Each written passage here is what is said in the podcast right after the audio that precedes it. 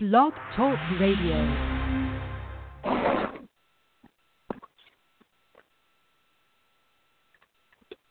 Good evening. I'm Reverend Trish Hall, spiritual leader of Center for Spiritual Living Metro, the sponsor of the Art of Living Spiritually. At CSL Metro, we invite you to be you with us. We invite you to open to your divinity, celebrate your uniqueness, and discover your pure potentiality, as Deepak Chopra would describe it. We invite you to bring your spirituality to every aspect of your life, to be mindfully, fabulously you. Together, we open to the realization that we are all expressions of one divine creator. We feel the impulsion of spirit and the need to say yes to being spiritual activists, growing individually and supporting all other expressions of the divine. And so we invite you to join us on Sundays. We meet at 10 a.m. at the Arlington Arts Center at 3550 Wilson Boulevard, Arlington. And so please check us out at our website, uh, cslmetro.org. And you'll find out what else is going on and what we're featuring at any given time. Uh, this evening marks our fourth show, and wow, have we ever learned a lot. Um, we've stubbed our toes. We've fallen. I've fallen all over my own tongue. Uh, there are all sorts of wonderful things that we've discovered, learned, and now we're moving forward. And uh, there's part of me that would like to say, oh, and we've covered all of those, but knowing spirit and the possibilities on anything, any adventure like this, uh, just bear with us. And to those who have hung in here with us through the hitches and starts, thank you, thank you so very much. And so, about collective experiences, boy, this week has been filled with collective uh, experience and a lot of learning. excuse me, as well as dealing with shock and disbelief for the whole country, both Republicans and Democrats. No one seemed prepared for the outcome. We all assumed the pollsters had accurate information. As one commentator, Chris, Chris Matthews, has said repeatedly, how could the pollsters have been so wrong? So, the, our topic for this evening was selected long before the recent experiences on the election front. And so we'll just have to see how they can be weaved together. The question that was originally to be posed, and it still is vital to our overall spiritual health and well being, and that is what brings you joy? And I'll give you a big hint it's an inside job. What brings you joy isn't something on the outside, it doesn't come from outside in, it's an inside out job. And so the journey to joyful living is a spiritual exploration, a spiritual treasure hunt in which you are assured of discovering the treasure. This evening, I am suggesting that we look at our original theme and fling open the conversation to airing some of the confusion and releasing blaming and confronting what are the stories we've been hearing and what are the stories that we have been creating. By the end of our 30 minutes, we'll wind around to where and how can we reveal joy amid the confused emotions of this week. It has been said that change always comes bearing gifts. And sometimes when we're confronted with change, especially abrupt change, unexpected, unanticipated change, it kind of feels like where are the gifts? But truth is, change always comes bearing gifts. Our human journey is fraught with contradictions, contrasts, polar opposites, pulling us apart from within. Constantly, we are challenged to decide which direction to go. A sense of hopelessness can seem to invade our innermost being. So we must be rigorous, reminding ourselves that nothing, absolutely nothing on the outside can violate the divine within, can rattle our inner self without our permission or invitation. So it is up to us to be mindful guard uh, gatekeepers of what we bring in. Uh, Mahatma Gandhi had a beautiful saying about not allowing uh, anyone to uh, pass through his mind and leave dirty footprints. And so we have to be careful about who we allow to leave dirty footprints in our mind, in our thoughts. When we dive into the swirl of others' emotions, we are posing an invitation to circumstance. And so uh, we have to be clear about what are the facts, what are the stories about the facts. When we are clear about facts, facts on their own rarely rile our emotions.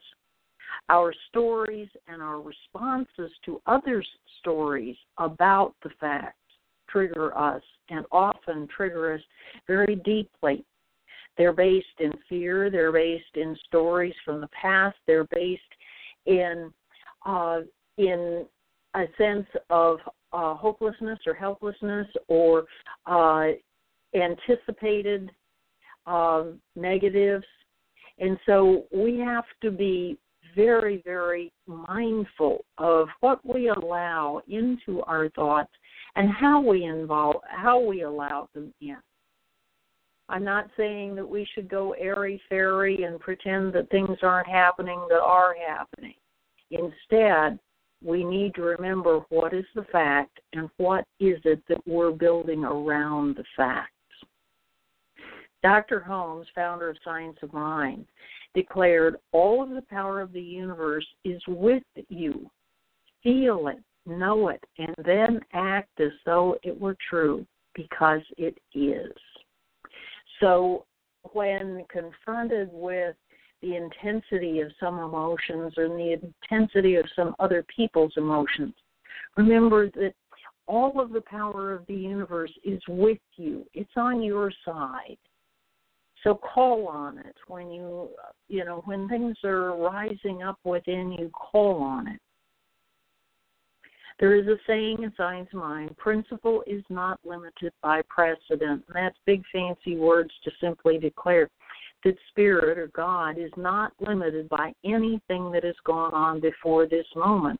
And that actually spirit is not, or actually it's not spirit is not limited by anything because it is the ultimate and since we are the expression of spirit we are not limited by our past except to the extent that we engage with it and bring it into the present so we have to ask that the a question does it serve us to drag the past into our present we are imbued with the power of discernment so that we can learn from the past without re empowering it, without giving it present day energy.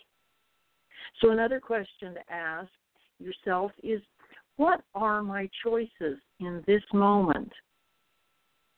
Uh, what are the what are the choices that I'm making in this moment, setting in motion for the future?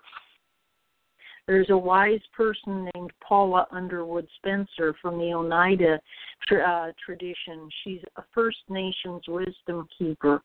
And her advice is focus on where you want to end up, not on what you want to avoid. So often, especially when we're confronted with sudden change, is reaction is to avoid and all that does is postpone. And so when we instead select where we want to be, what is our desired outcome? Where do we want to end up? And we place our focus on that, then that becomes our guidance so that we can work our way through the emotional and physical circumstance around us. Instead of being led by circumstance, we lead our circumstance. Yesterday morning, I awakened and confirmed the pollsters were wrong.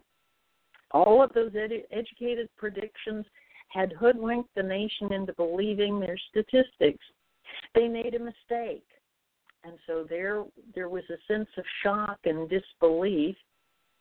And I'm really pleased to report that I didn't go into fear or anger like so many people I know. Instead, I heard Spirit shouting to me from within, How am I to be? And then it demanded, What is mine to do? And I felt a call to action. I some people when confronted with change go into paralysis and i'm one of those that says okay what's next? How are we going to you know what are we to do? How are we to be? Uh, what's next to do? And so i felt the call to action. And the first action i was called to was to meditate to get clarity. In science of mind we have a silly little expression that says treat and move your feet and what that means is do your affirmative prayer and then take action. And so I, in that quiet time, I sat with it. Instead of trying to dart away from it or avoid it, I sat with it in order to discern next steps and to remember that it's important to be orderly about our next steps, my next steps not to just run off in all directions, to be a mindful observer of what was going on within myself and others, and to remember to decline what's not mine in order to have full energy for what is. And I recognized full on it's all about elevating and expanding consciousness to act and to act on it.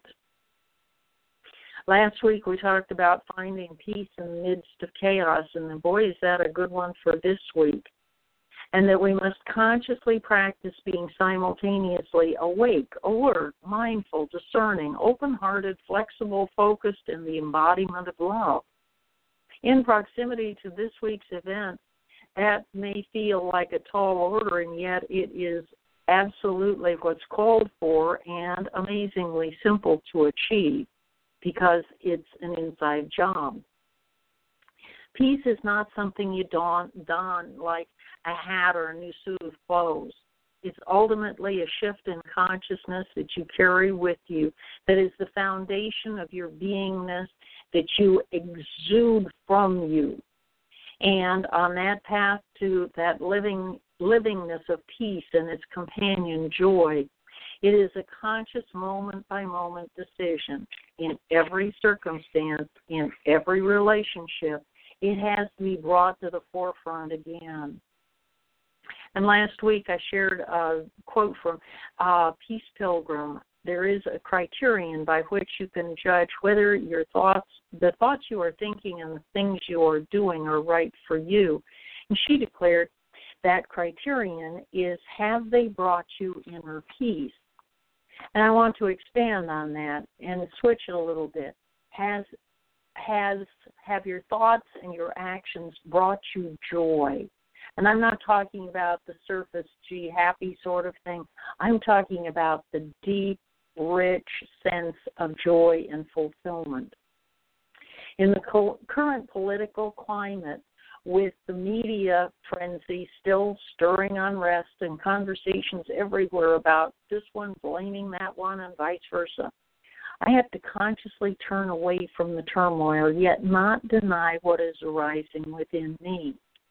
Sometimes it's confusing. I feel muddled trying to sort it all out. And then I remember one of those definitions of insanity, and that's when we try to um, try to reason with a situation or a person who is obviously beyond reason, therefore insane. And so when we try to be sane in the in the face of what may feel insane, it's time to step back. It's time to say, "Whoa, where am I spending my energy? Is this going to have a fruitful pro, uh, you know, product of going um, of pursuing this. And so, there, what I recommend is identify what you're really feeling. It's very important not to deny what's coming up. And it is also really vitally important to sort out between what is coming up, that is emotional swirl versus what is coming up that actually is something graspable and to bring forward those feelings so that they may be voiced, they may be voiced simply inside you to you, but acknowledge that something on the outside has triggered that story or that feeling within you. And so uh, become aware of how much energy those feelings are taking from you. How much energy is being drawn out of you because of the thoughts, the fears, the uh, the angst, all of it, the anger. Anger is a real tremendous energy drainer.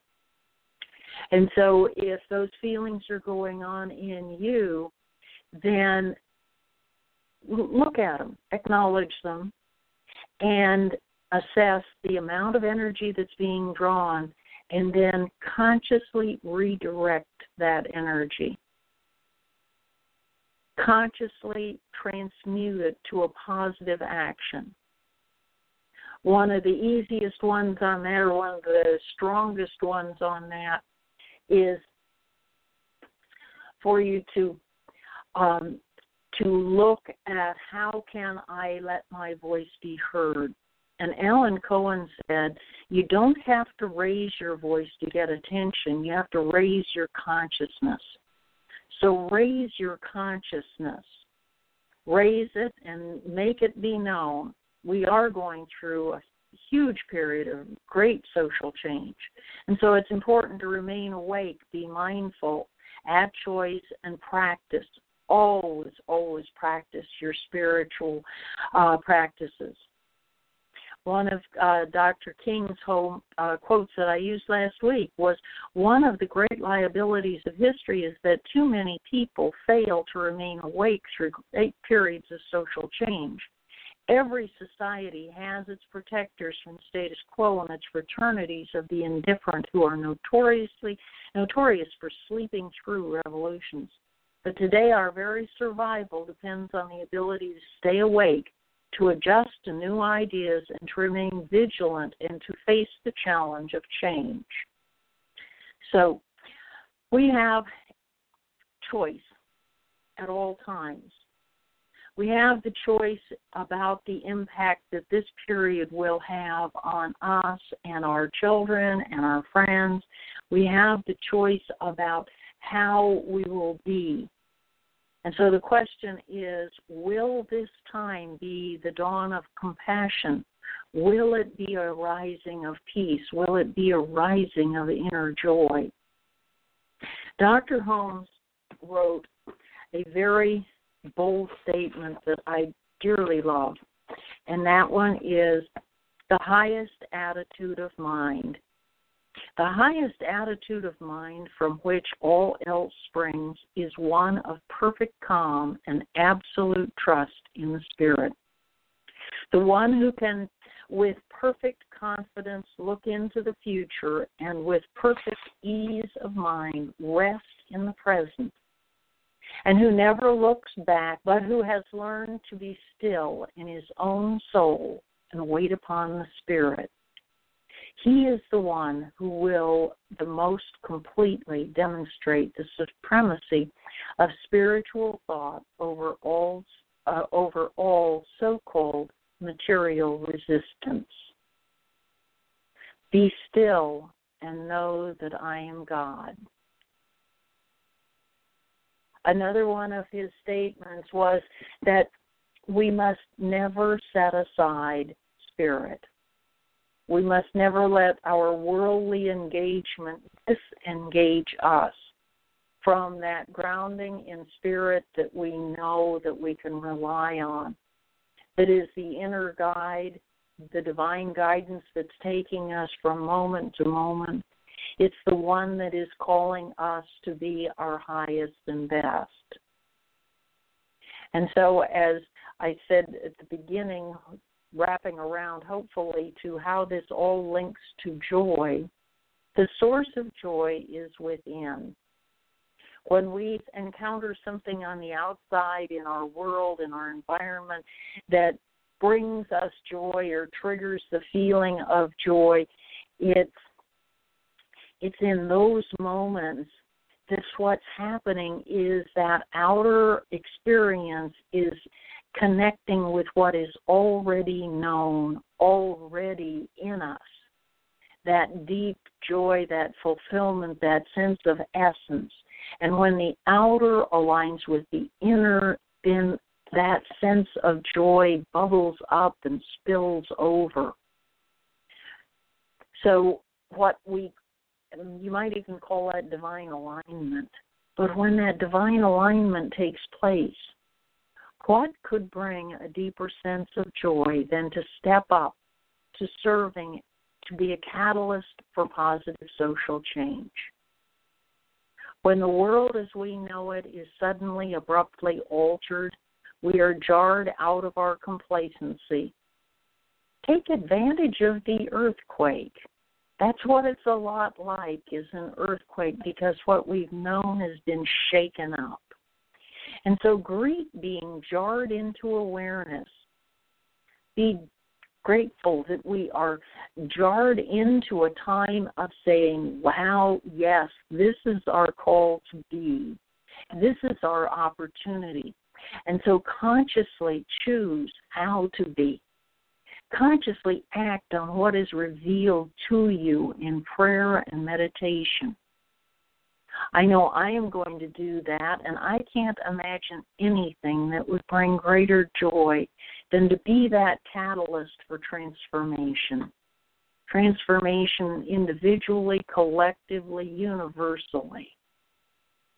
And on a more humorous side, there was a quote from Abraham Lincoln that I hadn't encountered before, but it's certainly fitting. And that is elections belong to the people. It's their decision. If they decide to turn their back on the fire and burn their behinds, then they are the ones that will have to sit on the blisters. And so be a catalyst. Be one of the change makers.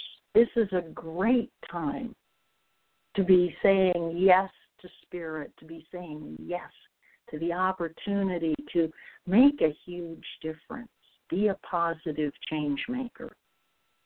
And so, again, I invite you to join us on Sundays. We meet at 10 a.m. at the Arlington Arts Center at 3550 Wilson Boulevard. Our website is cslmetro.org. Uh, please check it out and find out what else we're doing. We have a Facebook page, and then we also have a um, a meetup, and so you can find and uh, Twitter. Uh, so you can find us in a number of social media and uh, also, of course, the website. And then come back next week. We are on at 8 p.m every Thursday on Blog Talk Radio. Thank you so much for being with us.